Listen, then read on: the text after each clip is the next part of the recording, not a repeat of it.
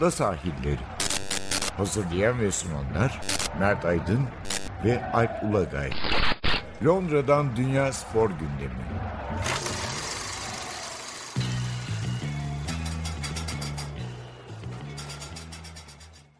Ada sahillerinden merhabalar. Ben Alp Ulagay. Ben Mert Aydın. Bugün elbette Premier Lig konuşacağız. Paralelinde biraz FA Cup konuşacağız. Yani İngiltere'de artık sezonun sonuna geliyoruz. biraz geç de olsa.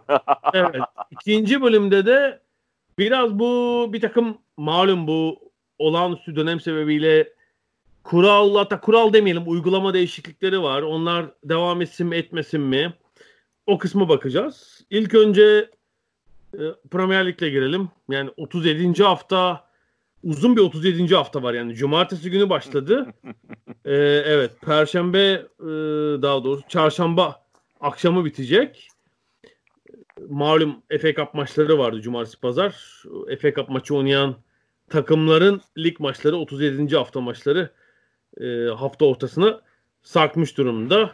Ve artık ligde yani sadece şu iki hedef var. Yani şampiyon belli, ikinci belli, küme düşecek bir takım belli, ikinci belli gibi işte küme düşecek üçüncü takım e, Şampiyonlar Ligi klasmanı Avrupa onlar için hala çekişme devam ediyor. Bunu söylemek lazım. Yani bu son e, birkaç günde bizi şaşırtan yani çıkış yapan var.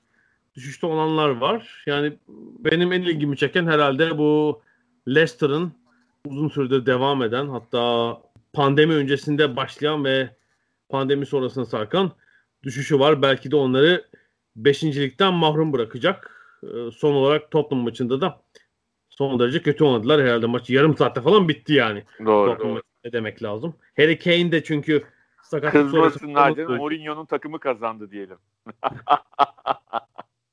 evet ya şöyle zaman zaman sert şekilde eleştiriyoruz.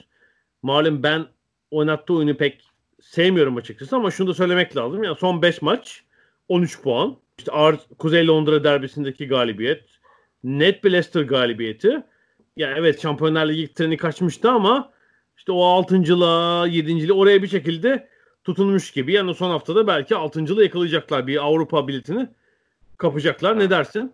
Ee, yani şunu söylemek lazım. Ee, Leicester'ın durumu çünkü Leicester'ın şöyle diyelim aslında kadrosu çok geniş değil. Yani şöyle geniş değil. Tabii ki e, yeteri kadar oyuncu var da e, hani o, o seviyede Şampiyonlar Ligi hedefini e, uzun bir sezonda e, kovalayacak genişlikte değil. O belli 14-15 oyuncunun e, hep formda olması ve sakatlanmaması gerekiyor. E, ama doğal olarak uzun bir sezon yani pandemi öncesinden bahsediyorum şu anda. Pandemi sonrasında tabii ki çok uzun bir sezon oldu ama pandemi öncesinde de uzun bir sezonda yavaş yavaş formsuzluklar, sakatlıklar e, başlamıştı. İşte Wardy bir ara e, uzun süre gol atamadı. E, o dönemde o düşüş başladı. E, pandemi sonrasında da e, açıkçası sakatlıklar, cezalar işte en son e, Çağlar'ın gördüğü kırmızı kartı düşünürsek e, doğal olarak e, yedeklere daha önce çok fazla katkı yapmamış yedekleri iş düşmeye başladı. E, bu da doğal olarak Leicester'ın e, performansını düşürdü bence. E, ve şu anda görünen e, Manchester City'nin de ceza almamasıyla birlikte e, Şampiyonlar Ligi şanslarını fazlasıyla zora sokmuş durumdalar. Çok haklısın. Biz kaydımızı yaparken Manchester United 30. 37. hafta maçını henüz oynamamıştı ama evet. Berabere bile kalsa United son hafta Leicester deplasmanına bir puan önde gidecek. Doğru. E, bu şu demek yani Leicester deplasmanında United'ın galibiyeti beraberliği onları dördüncü sırada bırakacak. Üstelik evet, hani United West Ham'la oynuyor. Mesela 3 farklı falan kazanırsa son maçta bir farklı yenilgi bile United'a yarayacak. Evet. Yani böyle bir ki United'ın şöyle bir rahatlığı da var. United'ın şöyle bir rahatlığı da var. Alp, e, United'ın çünkü eğer kazayla Leicester'ı geçemezse hala UEFA Avrupa Ligi üzerinden o Şampiyonlar Ligi'ne katılma umudu var. Yani e, bu neye yarar dersen e, saha içi streslerini birazcık azaltabilir. Tabii ki UEFA Avrupa Ligi'ni kazanma garantisi yok. Ama hala öyle bir e, oradan da gelme şansları olduğu için e, bence hani saha içinde eyvah kazanamazsak olmazsa olmayacak falan gibi bir e, stresi de e, yaşamayabilirler. Orada önlerinde Başakşehir var bir kere. Önce onlara tabii ama önce tabii Başakşehir'in önünde Kopenhagen var. Ben hala hani tabii. sanki Kopenhagen'i yüz elemiş gibi görülmesinden rahatsızım. E, ama yani tahmin ediyorum ki e, çok tecrübeli e, futbolculuğuyla birlikte çok tecrübeli bir futbol adamı olduğu için Okan Buruk hani takım da çok tecrübeli olduğu için oyuncular çok uzun birçoğu da Avrupa sahnesinde çok uzun yıllar forma giydikleri için hani e, onlar bu e, kamuoyunun rehavetinin içinde değillerdir. Danimarka nota vermiş Türkiye. Lütfen bırakın Kopenhag turu geçsin ve United'ın rakibi olsun diye.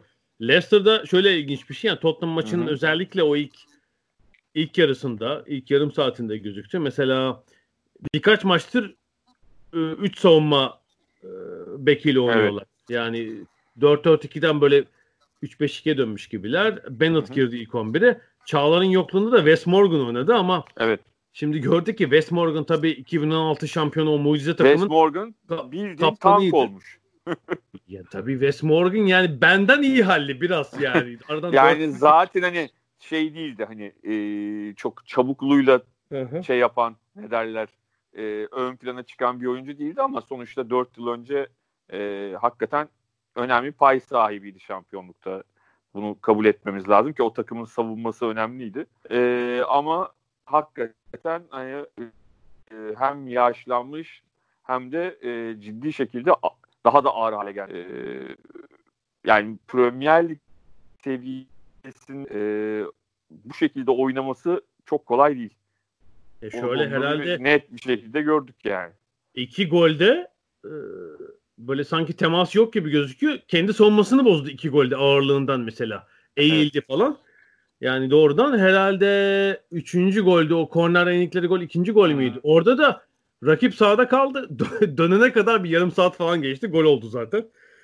Hmm, yani hani arada Tottenham değil böyle hani alt sıra takımlara karşı bir iki maçta stepne olarak belki kullanırsınız ama böyle üst sıralarda güçlü bir rakibe karşı pek oynayacak halde değil artık. Yani çağların eksikliğinin burada net biçimde hissedildiğini söylemek lazım. Ya dediğim gibi e, e, Leicester'ın 14-15 kişilik oyuncu grubunun ardından gelenler maalesef hani Premier Lig'de üst sıralara Şampiyonlar Ligi'ne oynayacak e, bir takımda oynayacak e, oynayabilecek seviyede değiller. Onu net bir şekilde görüyoruz. Ya, ya şu ilginç. 17. haftada ligin ilk yarısı diyebiliriz. Leicester 39 puanla ikinciymiş Liverpool'un ardından. 40'a 11 bir averajı varmış. Yani 17 haftada 39 puan gerçekten harika. Sonra üst üste City ve Liverpool'la oynamışlardı.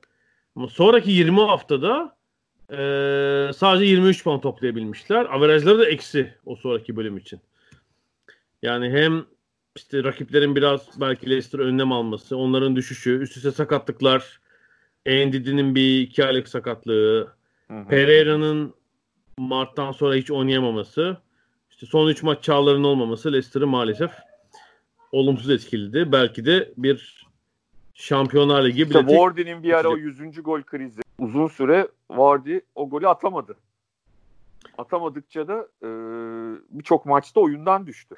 Yani Vardy sadece çünkü yani şöyle bir şey atamıyor ama hani atamadığında e, morali de bozulduğu için Vardy çünkü oyun içinde sadece gol atan bir oyuncu değil takımın hücum organizasyonuna yön veren oyunculardan bir tanesi.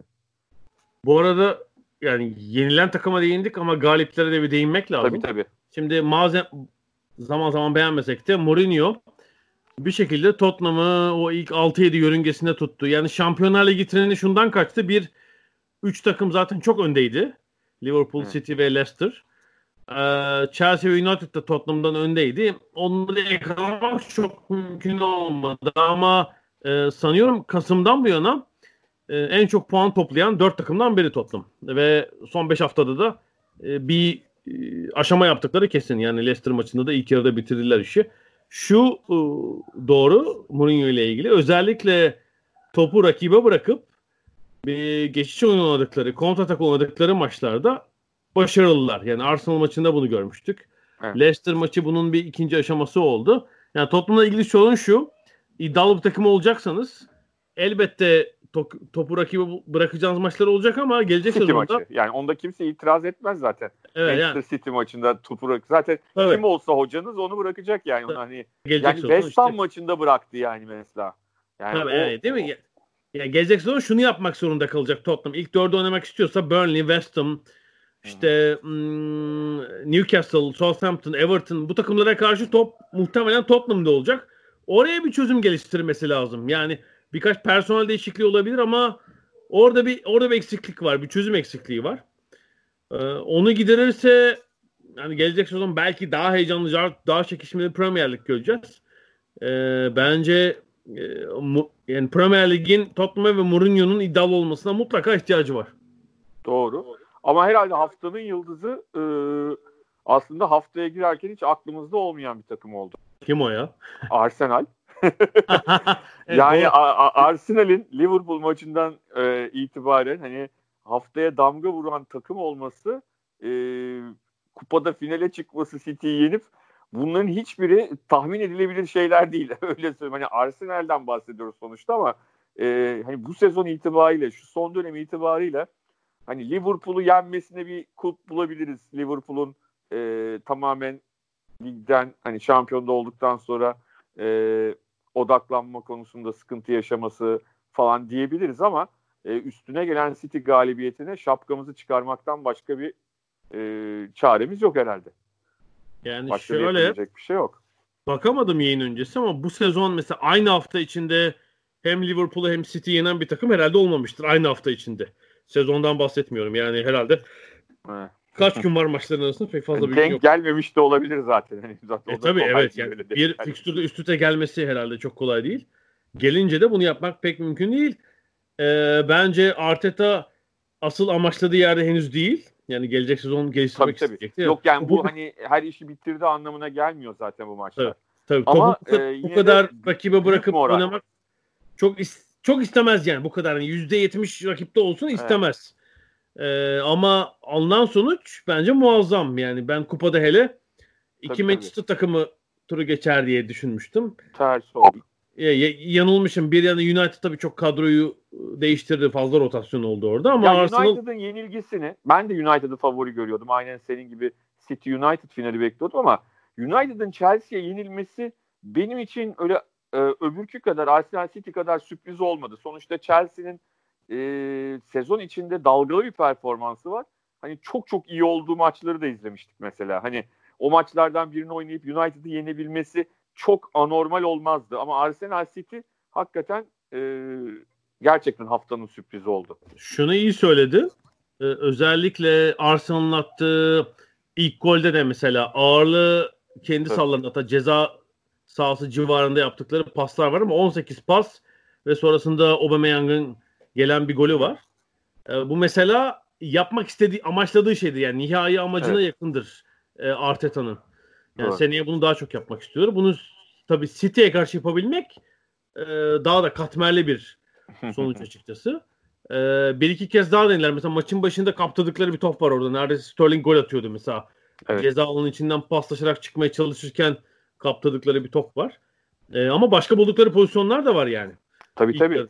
Yani Ya- öyle şey olmadı canım. Yani 90 dakika City gol kaçırdı da iki kere geldiler, iki tane gol attılar gibi bir e, durum olmadığını da söyleyelim. Haklısın. Bence Arsenal'ın yani Arteta'nın özellikle bu ilk e, yarım sezon ya da 3'te 2'lik sezon için bir kupa finali hele bir de kazanırsa çok ekstra bir başlangıç olacak. Sadece Yani- sadece e, şöyle diyelim Arsenal yönetiminin Arsenal işte e, Edu muydu şeyleri e, sportif direktörleri. Yani Evet. O o ekibin e, çok doğru çalışmalar yapması gerekiyor. Yani asıl asıl bence kilit o olacak. Yani Arteta'nın nasıl e, takımı oynatacağından çok e, oyuncu grubunun seçimi, yeni transferlerin seçimi bence çok çok kritik olacak.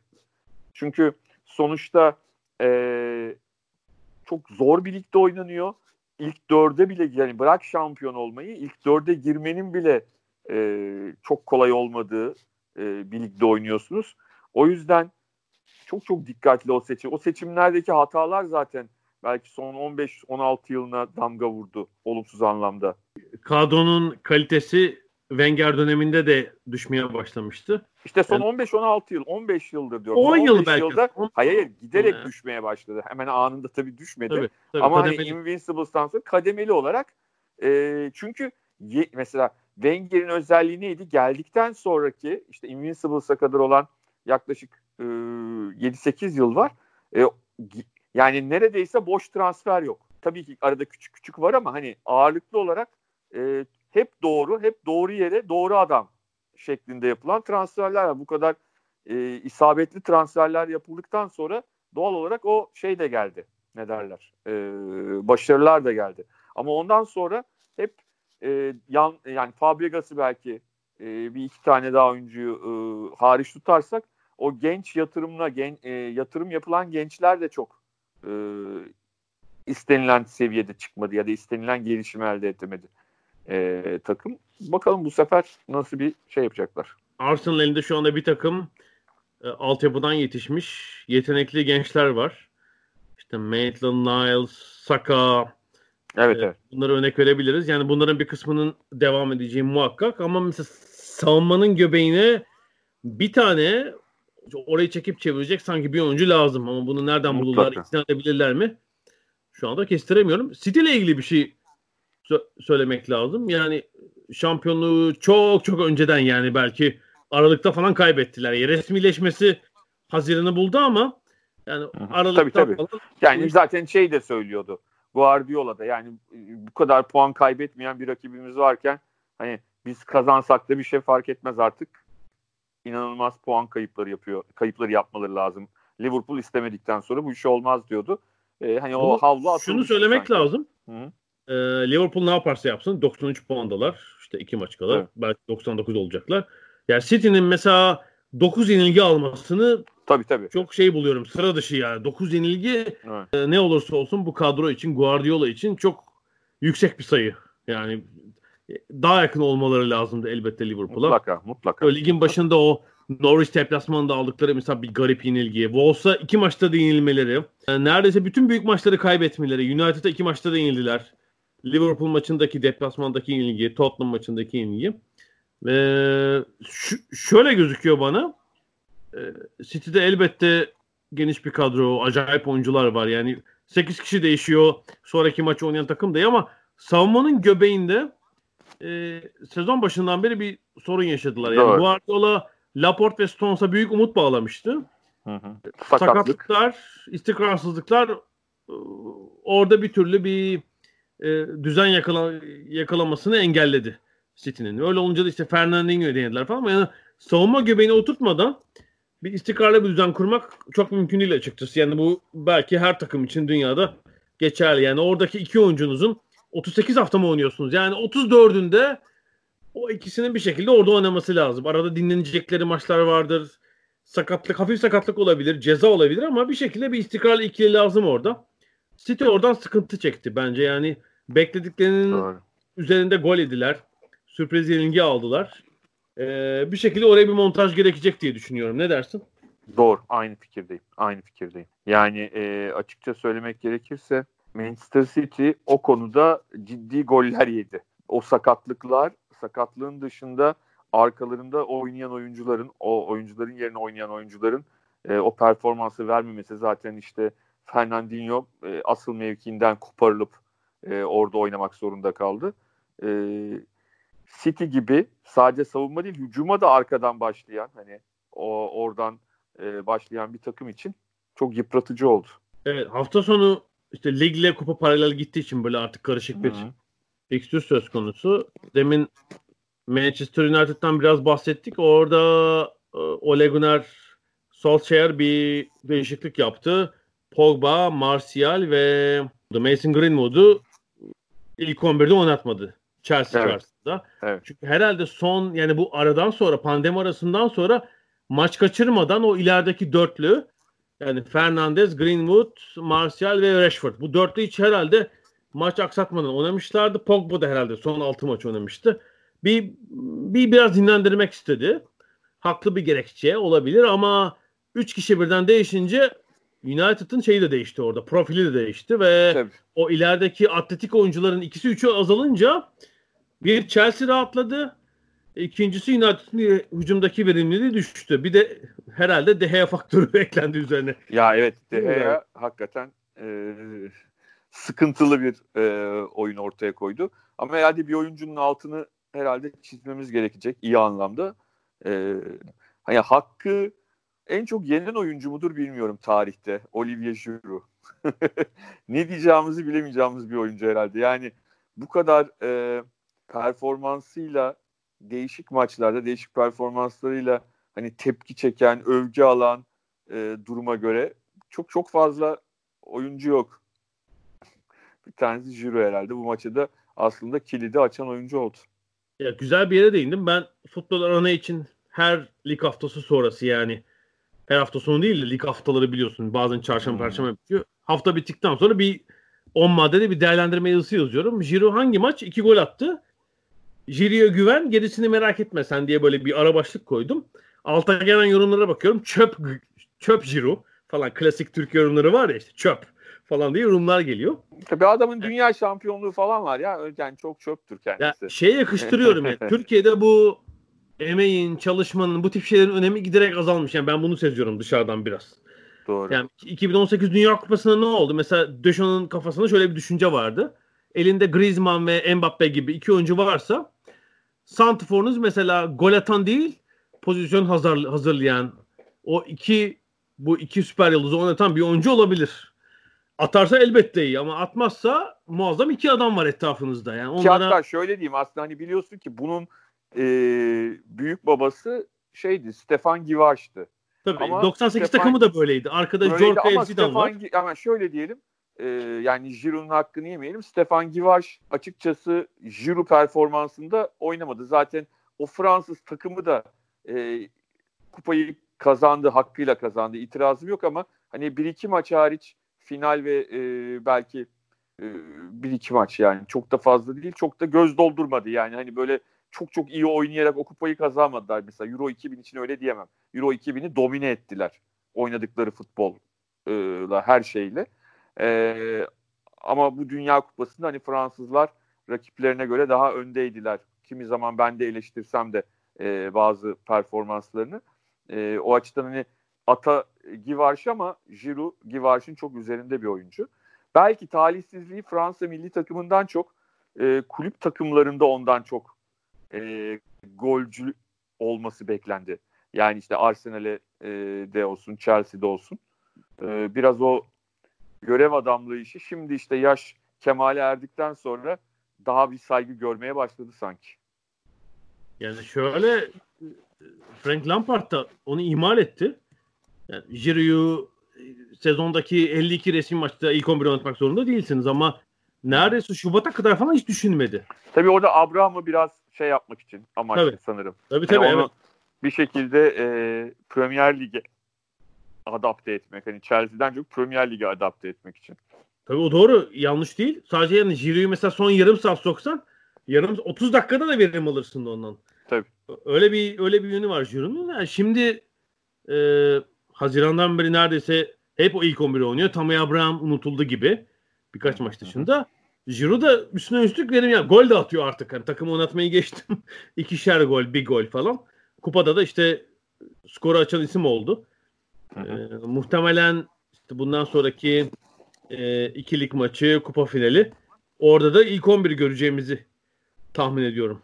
Her zaman kaskı verdiğini söylemek lazım. Yani Giroud'un özelliği şudur. Ailesi sebebiyle uzun yıllar Arsenal'da onu biliyorsun. İşte iki sezon evet. içerisinde. E, ailesi sebebiyle Londra dışına da pek çıkmak istemiyor. Yani Hı-hı. demiş ki benim en uzak gideceğim yer Watford'tur. Ee, yani e, Londra çok, çok e, aday var Watford, West Ham. bir şekilde. Crystal Palace bayağı bir aslında alternatifi var yani. Evet, sanıyorum Chelsea'de sözleşmesini uzattı zaten. Yani en az evet, bir sezonlukta evet. anlaşması olması lazım.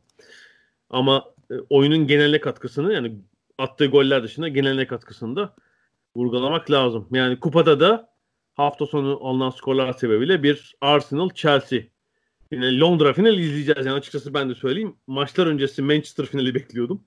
Bir Londra, Londra çıktı.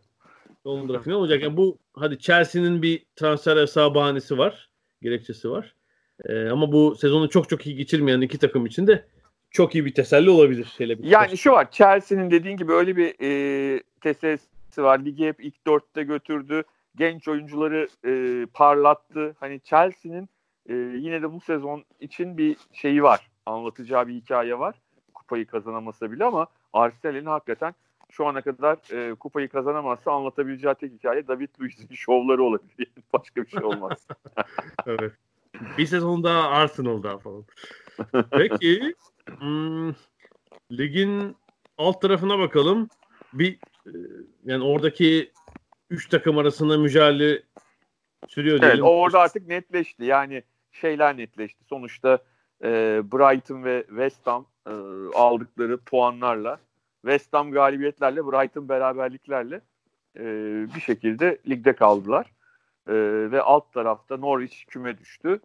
E, hani Aston Villa e, şey e, Bournemouth ve Watford'dan ikisi düşecek ki ben Aston Villa ve Bournemouth'un e, düşeceğini tahmin etmekteyim. Ama yani, Watford'un pa- patronları sanıyorum o evet, iki takımın evet. yanına Watford'un da eklenmesini istiyor. Tabii öyle bir ihtimal var tabii yani hani sonuçta bu mümkün olmayacak bir şey değil. Ee, ama Aston Villa'nın işte e, kazanması gerekiyor öncelikle. Watford'un kaybetmesi gerekiyor. Watford e, hani City'ye yenilebilir ki şu anda biz bu yayını yaparken kaydederken maç oynanıyor ve City galip e, Watford deplasmanında. E, ama şey ne derler? Sonuçta 3 takımdan ikisi düşecek. E, Watford'un takımı dipten alıp bu noktaya getiren Pearson'ı e, iki maç sabredemeyip göndermesi de e, içeride Türkiye'den bir yönetici mi var sorusunu bana sordurdu yani. O, Potts ailesi takımın sahibi Potts evet. ailesi çifte vatandaşmış. Hem Türkiye hem İtalyan vatandaşıymış. ya şöyle var hatırlar mısın? Şimdi bana sanki dün gibi geliyor ama en az 25 senelik yani belki daha uzun bir reklam vardı. Bir çay firmasının. Ee, işte o e, markanın e, çayı yapılıyor ama sanki işte şey e, bir arkadaş grubu birisi mutfakta biri mi var diye soruyor. Burada da biz de o öyle sormamız lazım yani yönetim kurulu odasında bir e, Türk yönetici mi var diye sormamız Türkiye'nin lazım. biri mi yani? Bir rekor kırdılar biliyorsun yani. Sezona Avi Gracia ile başladılar. Ee, Sanchez Flores geldi. Kaçıncı hafta? Beşinci hafta. O bu arada iki hafta altyapı antrenörleri çalıştırdı. Onları saymıyoruz. Hı. İşte kaçıncı hafta? Herhalde 17. hafta, 15. hafta falan. Nigel Pearson geldi. Pearson'ı da kovdular. Bir sezonda 3 antrenör kovan, teknik direktör kovan ilk takım oldular Premier Lig Ama şu var tabii İtalyanların da biliyorsun e, bu konuda fena değildir yani. Z- Zamperini diye bir adam vardı biliyorsun yani. Devamlı hoca kovan sıkıldıkça. Yani The Athletic'te bununla ilgili bir yazı vardı. Şeye bozulmuşlar. Yani birincisi son haftalardaki seçilen taktikleri pek beğenmiyorlarmış maçlarda. Hmm. Potts ailesi ya takımın patronları sahibi. Pearson'ın taktiklerini beğenmiyorlarmış. İkincisi Cuma günü West Ham maçında yenilince ilk yarıda 3-0'dı biliyorsun. 3-0 ilk duruma düşünce maç sonu Pearson'ın West Ham teknik ekibiyle çay içmesini falan hiç hoş karşılamamışlar. Meslektaşlarıyla, mevkidaşlarıyla. Hadi viski içse ne hissediyorlarmış falan. çay ne ya? Çay ne falan demişler. Adamı kovmuşlar yani. Süt de koymuştur o şimdi çayına diye. yani gerçekten ne diyeyim bilemedim. Bunun üzerine bir de Watford e, şey düşerse küme düşerse, küme düşerse. Evet. Ya, ya 7 puanı mı vardı aldığında? 9 puan mıydı? Sonuncuydu tabii Watford. Ee, gerçekten en en sonlardaydı. Şimdi işte bir şekilde 3 puan ee, 3 puan yukarıdalar. Yani belki de kalacaklar ligde. Evet. İlginç bir son şey giriyoruz. Bu bu arada 37. hafta dediğim gibi çarşamba akşamı e, sona erecek. Yani haftanın son maçları siz çoktan sonucu biliyor olabilirsiniz. Manchester Chelsea, United, West Ham United ve Liverpool Chelsea maçı Liverpool, var. Chelsea maçı evet. Bitecek. geleneksel olarak İngiltere Premier Lig'in son haftası da aynı gün aynı saatte biter. Ve 38. hafta maçları da e, pazar günü 18'de mi? 18'de. 18'de oynanacak. 10 maçla sona erecek. Avrupa klasmanı ligden düşenler belli olacak. Son bir şey sorayım bu şeyle ilgili. ikinci bölümde bu kural değişikliği vesaire onları konuşacağız. Şu konuşuluyor. Sezon oyuncusu kim olur? Bir fikrin var mı bu konuda? Sezon oyuncusu. Evet yani Premier Lig'de sezon oyuncusu Tabii diyelim. tabii Premier Lig'de sezon oyuncusu. Hı-hı. İlginç bir soru. en son nerede kalmıştık? ee, yani bilemedim şimdi bir anda. Hani şimdi Liverpool çünkü şöyle bir şey var. Ee, hani sezon çok iyiydiler ama bu pandemiden sonra çok fazla e, şey yap performans göstermedikleri için bütün Liverpool'lu oyuncuların şeyi düştü.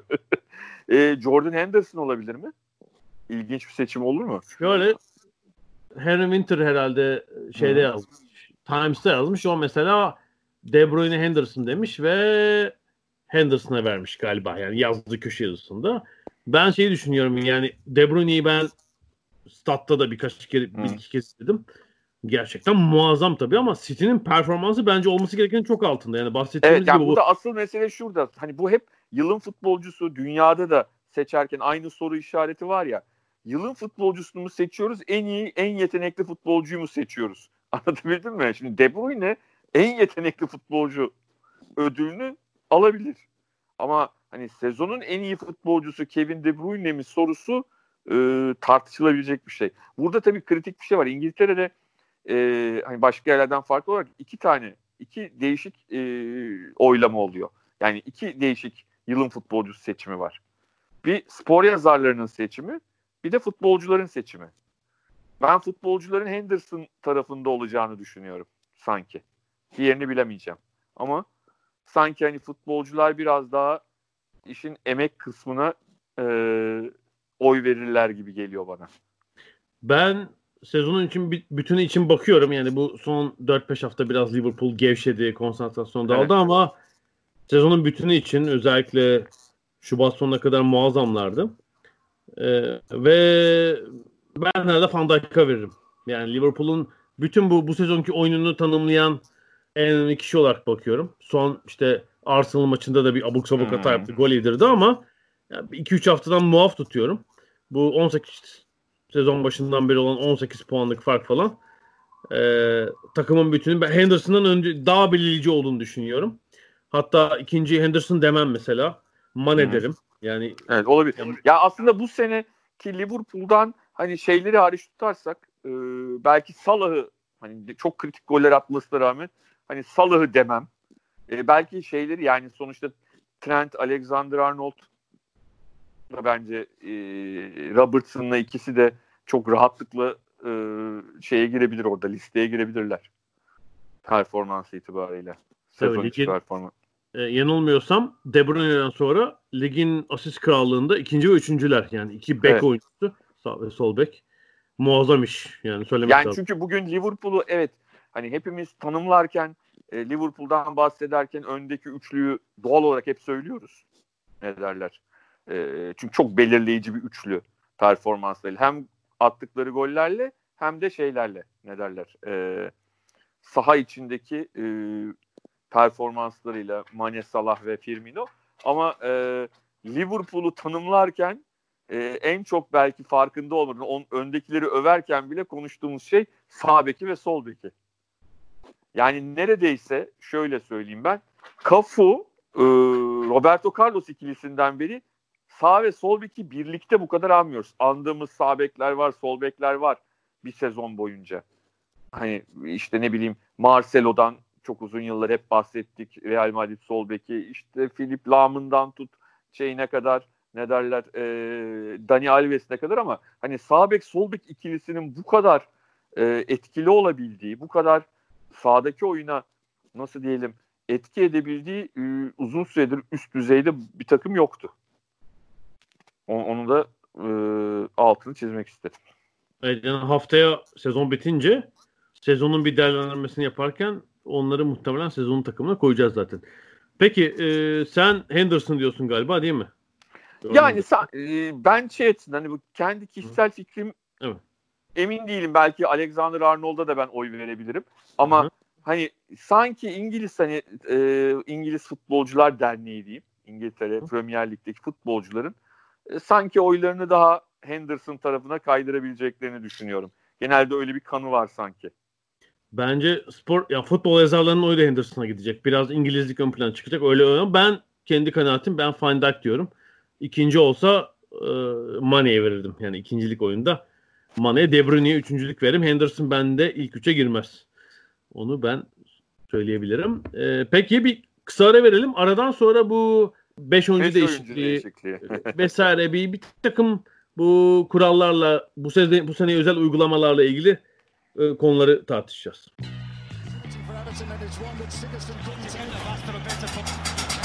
Ada sahilleri. Londra'dan Dünya Spor Gündemi.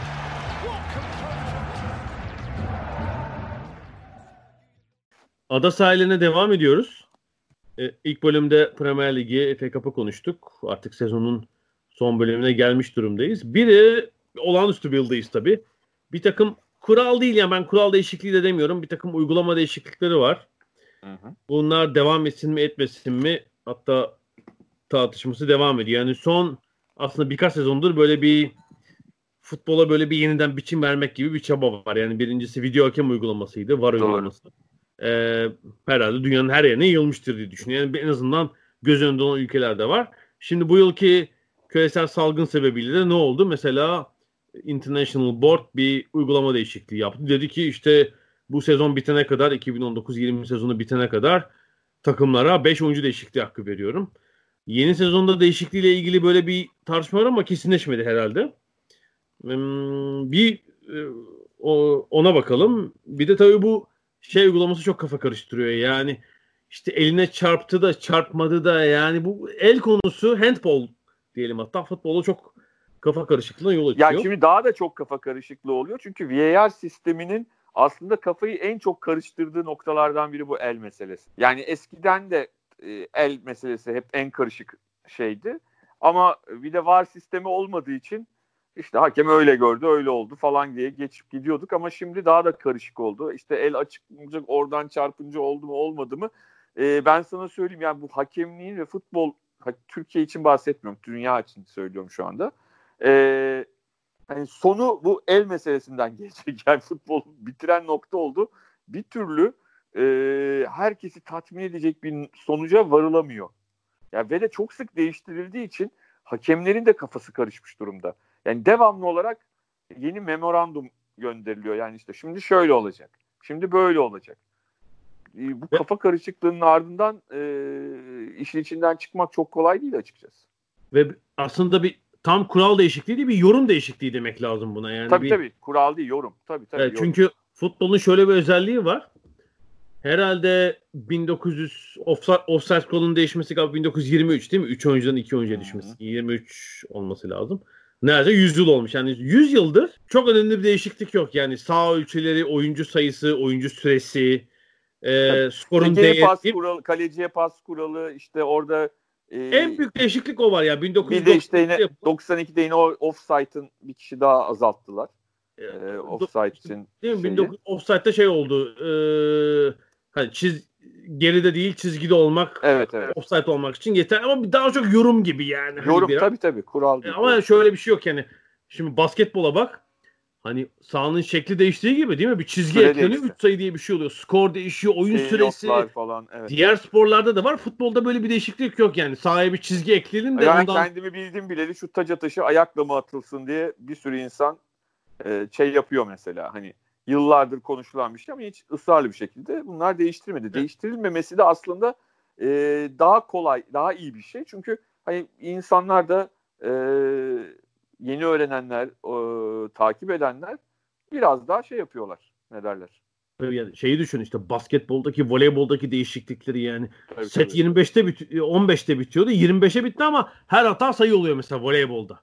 Yani basketboldaki değişiklik herhalde son 50-60 yıl diyelim. Yani başka bir spora dönüştü yani mesela basketbol. Bu tabii, sebeple yani değişiklikler. 3 sayılık diye bir şey geldi. skor değişti bir kere yani bir spor dalı için olabilecek en büyük değişiklik yani futbolu şöyle bir şey yok yani 32 metreden atınca 2 gol sayılıyor diye bir şey var mı? Yok Aslında şimdi. orta sahanın arkasından atınca iki gol sayılsa e, maçın 90. dakikalarında ne denemeler olur biliyorsun değil mi? Kalecilere diyorlar ki vur vur vur oradan falan. Vur oradan. Vur oradan. Böyle bir şey yok. Ee, işte bir takım uygulama değişiklikleri var. Şimdi bu 5 oyuncu değişikliği uygulaması geldi. Geçici olarak dendi. Ee, Premier Lig'de Bence inanılmıyorsam e, kalacak o herhalde. Öyle gibi E, geliyor bana. olabilir. İnanılmıyorsam ilk olarak Manchester United Sheffield United maçında başka liglerde olabilir. Ben ilk o maçta gördüm. Hatta aynı dakikada 5 oyuncu birden değiştirdi. Ole Gunnar Solskjaer. Skor garantiydi artık. 5 kişiyi çıkardı, 5 kişiyi aldı yani ilerideki. Tabii zaten 3 yani e, şimdi 5 5 ayrı oyuncu değiştirme şansınız yok. Hani 5 kere de değiştirme şansınız yok. Zaten size e, en fazla 3 kere de diyor. Hani bir tanesi de zaten devre arasında yaptığınızda o vakit geçirmeye girmediği için devre arasını o şeyler arasında saymıyorlar. saymıyor. Ee, ne derler? O size verilen haklar. Hakkın Onun benim- dışında. Evet. Kullanmıyor. Yani devre arasında değiştirirseniz o sayılmıyor. Ama oyun akarken 3 kere 3 seferde değişiklik yapma Evet en fazla 3 hakkınız sefer. var. Evet evet. seferde. 3 seferde 5 değişiklik. Hatta Tabii bununla ilgili eleştiri şey yani işte e, kadrosu geniş olan takımlar e, dinlendire dinlendire e, işte mesela Manchester City e, hani 8 oyuncu değiştirdiğinde bile takımda maçtan maça bir sorun olmuyor. Maç içinde 5 oyuncu değiştirdiği zaman e, yine aynı güçle ve dinlenmiş e, fiziksel olarak diri bir takımla e, büyük avantaj sağlayabilir ama işte daha alt seviyede daha e, az oyuncusu e, üst düzeyde olan bir takım için bu 5 değişiklik hakkı sadece çok çok yorulan ve sakatlık o- olduğu zaman bir işe yarayabilir. O da hani oyun kalitesini yine de e, düşürür gibi bir durum var. E, hani büyük takımların, geniş kadrolu takımların e, daha ezici olabileceğini bu kural sayesinde söylüyorlar. Bakalım yani e, sonuçta hani çok haksız sayıl, sayılmazlar öyle söyleyelim. Nasıl bir ama hani futbolun artan temposu, yoruculuğunu düşündüğümüzde de hani 5 oyuncu değiştirdiğiniz zaman e, sakatlıkların hangi yani ister kadronuz geniş olsun ister dar olsun sakatlıkları önleme anlamında e, ciddi bir avantajla elde ediyorsunuz yani. ama sanki senin en başta söylediğin gibi hani zengin ve büyük takımlarla Hı hı. orta sınıf alt sınıf takımlar arasında bir eşitsizlik eşitsizlik de kesin öyle olacak. Yani bu hem ülke içlerinde yani bir ülkenin e, içinde e, hem de işte Avrupa kupaları düzeyinde düşün milli takımlar seviyesinde e, ciddi anlamda etkileri olacak. Yani şimdi Dünya Kupası maçı oynanıyor. E, orada işte ne bileyim Fransa gibi, e, Almanya gibi, işte Brezilya gibi çok geniş e, kaliteli oyuncu kadrosu olan bir takımla e, ne bileyim işte atıyorum Panama'nın maçında 5 değişiklik hakkı e, kullanan Almanya ya da işte e, İspanya ya da Brezilya ya da Fransa e, daha diri ve yine aynı kalitede oyuncularla hayata devam edebilecek maç içinde. E, rakibi Mesela- çok daha zor durumda. Şeyi düşünelim mesela şanlı San Marino ya zaten 14 oyuncu var ülkede. ya San? Marino'da oyuncu değişikliği sayısı sıfır da olsa 37 de olsa bir şey fark etmiyor. Onlar, onlar e, şey dışı kategori dışı. Yani yapacak bir şey yok San, onlar San. Marino'dan FIFA FIFA nezdinde itiraz geldi. 14 oyuncumuz var değiştiremiyoruz diye. Peki bu değişiklik şimdi bu devam eder, eder mi bilmiyorum. Ben sanki çok devam etmesin taraftarıyım. Benim daha itirazda bulunduğum şu e, ya devam etmesin diye bu sezonu Hı hı. bu garip sezonu e, şey göz ardı ederek söylüyorum. Bu devre ortalarındaki su molası. Meşrubat Evet. molası ne diyeyim. Ama o Yani bu- zaten şey e, hava nedeniyle yapılan bir şey ya. Ama şöyle Yani o- bir şey var ya Hı. ben bir iki yerde okudum.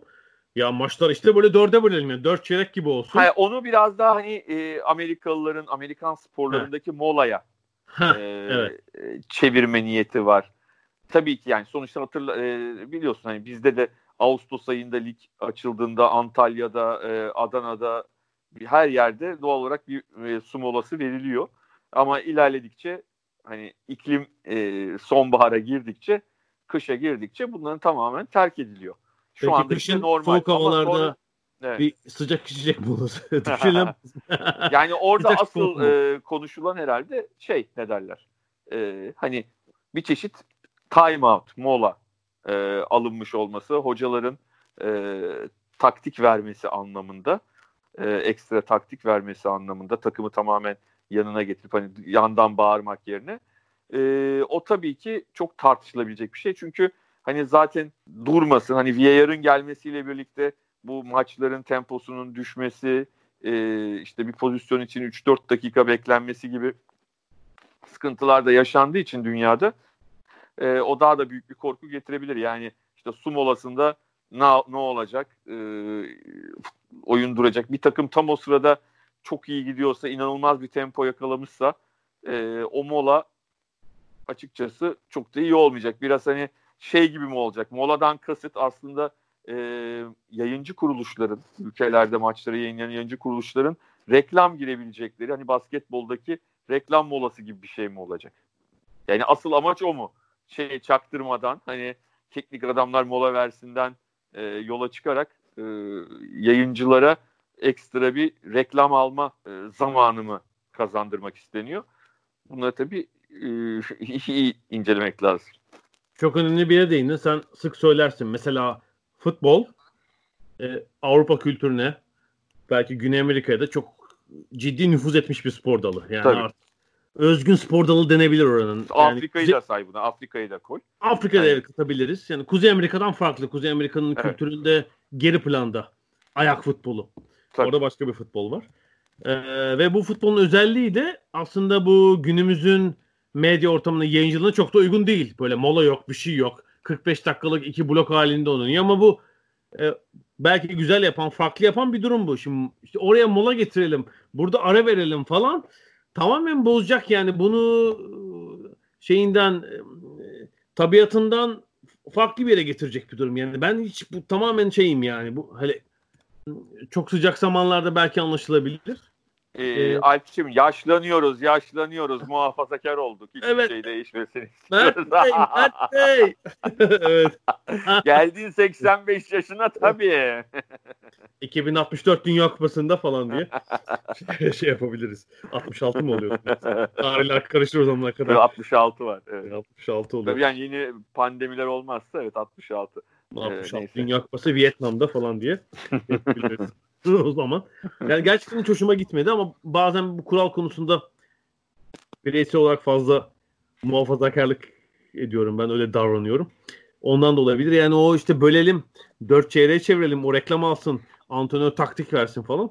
Hoşuma gitmedi açıkçası. Yani İngiltere için belki evet bu aylar İngiltere için Bri- Britanya için sıcak aylar sayılabilir ama bu, bu şeyi yapmamak lazım. Yani şu pandemi dönemindeki önlemleri e, eleştirmemek lazım. Önemli olan sonrasında ne kadar kullanışlılar onu tartışmamız lazım. Yani şu anda su molası da mantıklı, 5 oyuncu değişikliği de mantıklı. Hiç itirazım yok ama sonrası için çok iyi düşünülmesi gerekiyor. Yani özellikle bu mola kısmının bir sürekli hale e, gelmemesi lazım. Benim kanaatim bu. Şuna bir değinelim isterim. Yani bu şeyden bahsettik. Hani futbol neredeyse 100 yılda çok büyük bir değişiklik yok. İşte kaleciye geri pas falan Hmm. hariç. Ee, e, bir takım Hala çizgiyi geçince gol oluyor. e, onun tespiti konusunda mesela teknolojik bir değişiklik var. Yani çünkü ama o- kuralda bir değişiklik yok. Yani çizgi, yok, top yok. tamamı çizgiyi geçin diye bir Doğru, açıklama var. doğru. onu tespit etmek biliyorsun yani belki e, 150 yıl aldı yani tam anlamıyla geçip geçmediğini tes- tespit etmek gerçekten de çok zor yani çizgide bir gözü iyi gören bir yardımcı hakem yoksa görmek mümkün değil ya da bir kamera yoksa E, şu tabii ilgimi çekiyor zaman içinde bir takım futbolun içinden isimlerle de isimlerden gelen önerilerde gördük mesela herhalde neredeyse 40 yıl olmuştur Sokrates'in Brezilyalı Sokrates'in çok radikal bir önerisi vardı. Demek ki o zamanlarda da bu konuşuluyormuş yani 80'lerde o dönemde.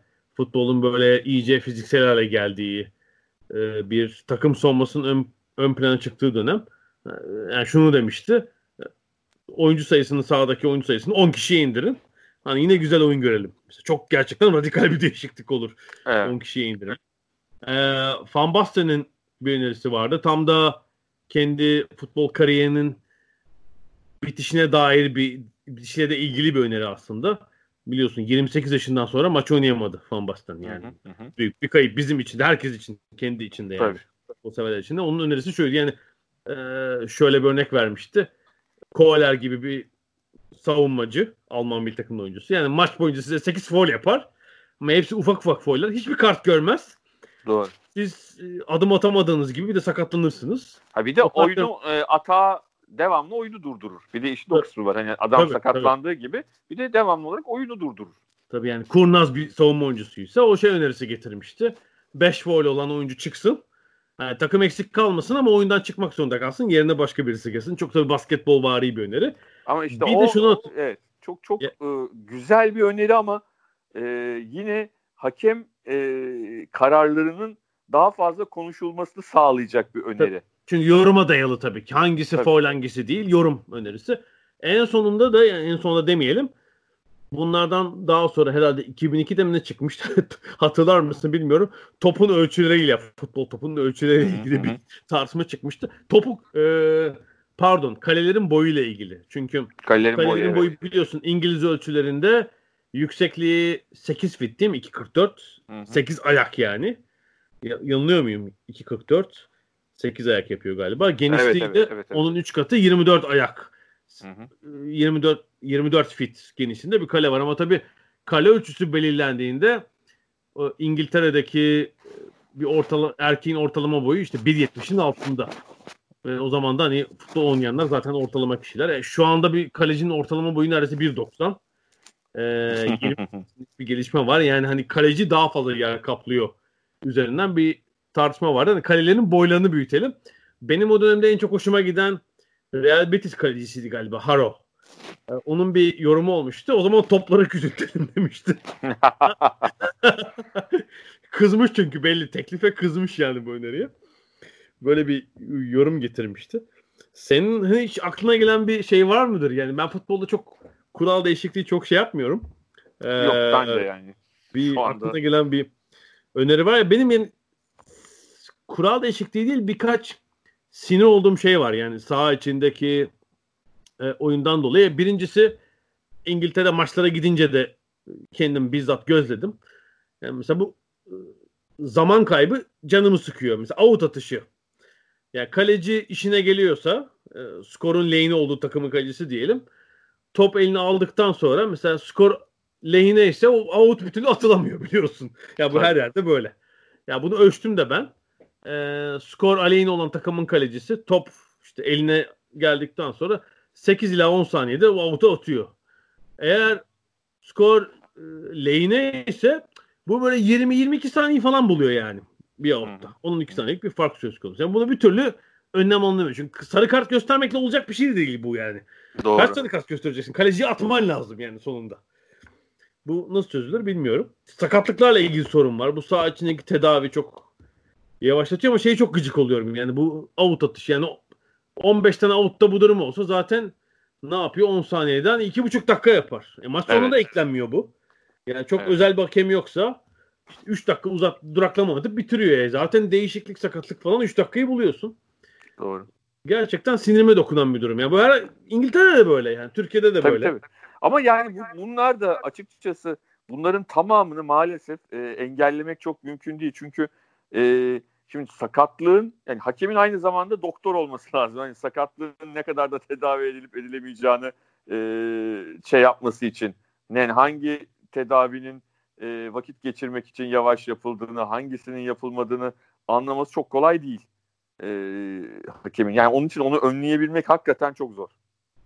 Yani şey için şu olabilir. Şimdi VAR sistemi artık süre tutmak çok kolay. Oyunun durakladığı bazı yerler için işte out atışı falan.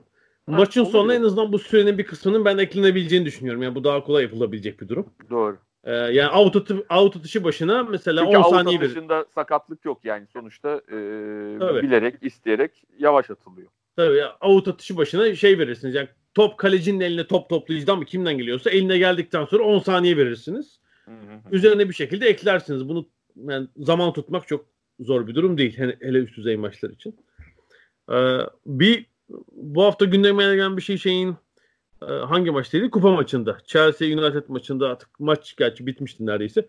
Fernandez'in penaltısını görmüşsündür. Bir matak evet, penaltı. Evet, evet.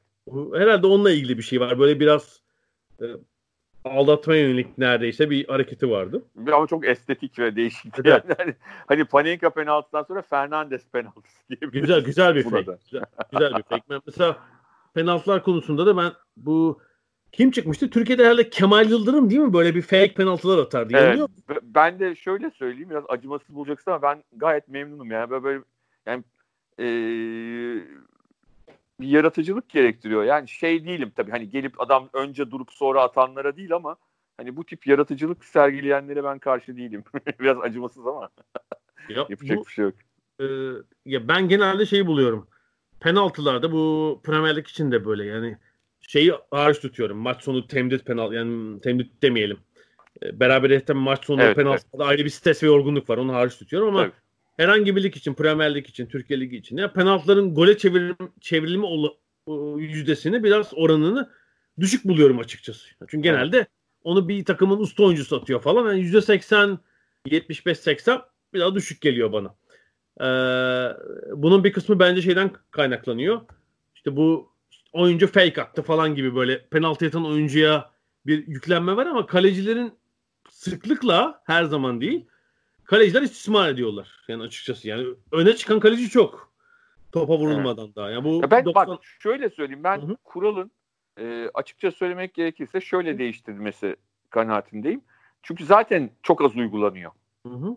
Çok az uygulanan bir kuralı e, da kuralı uygulayan hakemler de eleştiriliyor en komiği. Yani bir tek bizde değil dünyada da böyle. Hani kural yani zaten kimse uygulamıyor. O zaman kural kitabında ya, e, uygulamayanı eleştireceksin. O zaman diyorum ki ben kaleciler istediği kadar açılsın. Futbolcular da istediği fake'i atsınlar. Anlatabildim mi? Herkes serbest olsun o vuruşta. E ben şu da şöyle düşünüyorum. Penaltı bir e, ceza her zaman %100 gol pozisyonu olmuyor ama e, Tabii. kaleci tarafına yani karşılayan tarafa bir avantaj vermek bana garip geliyor burada. Atanın bir avantajı olması lazım. Yani bu zaten bir ceza. E, ama tutan taraf erken çıkmak, erken açılmak e, ben şey beklerim hakemlerden herhangi bir ülkede. Yani kaleci yani bunu yardımcı hakem mi tespit eder? Hakem mi tespit eder bilmiyorum. Yani daha fazla tekrarlatılmasını beklerim açıkçası. Yani hele kaleci erken falan çıktıysa bunu bekliyorum. Şey kısmına gelince bence futbolcu istediği gibi aldatabilir. Fake de atar, gelmeden Hı hı. durur da.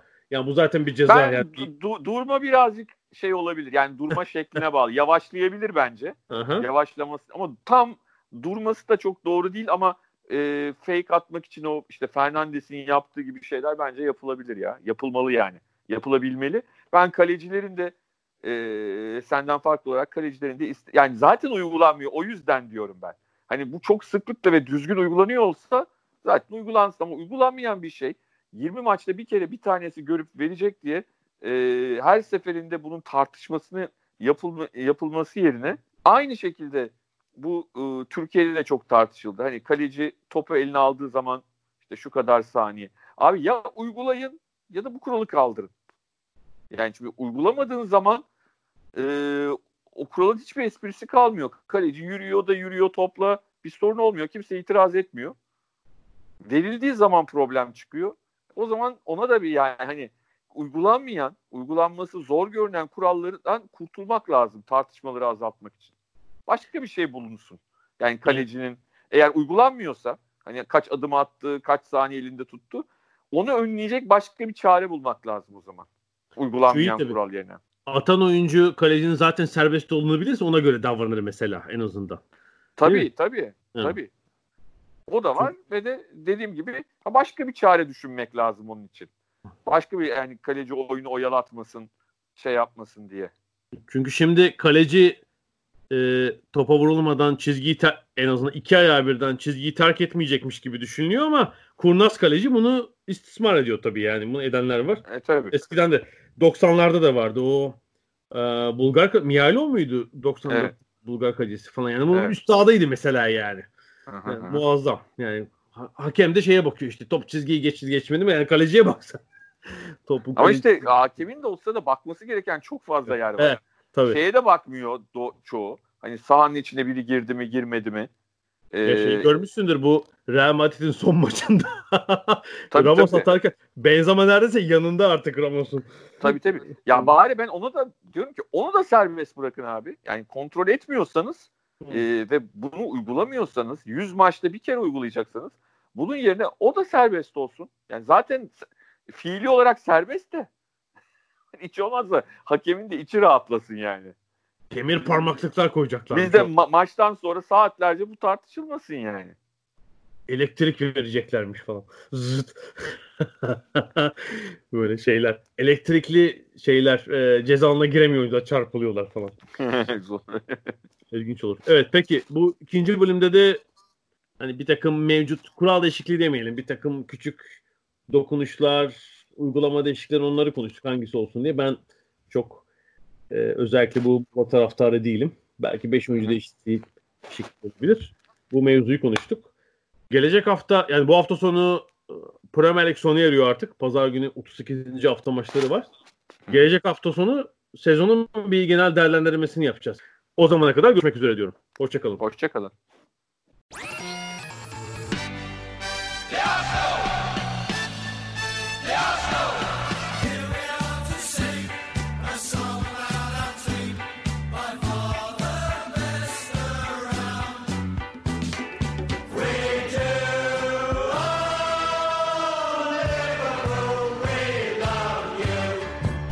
Ada sahilleri.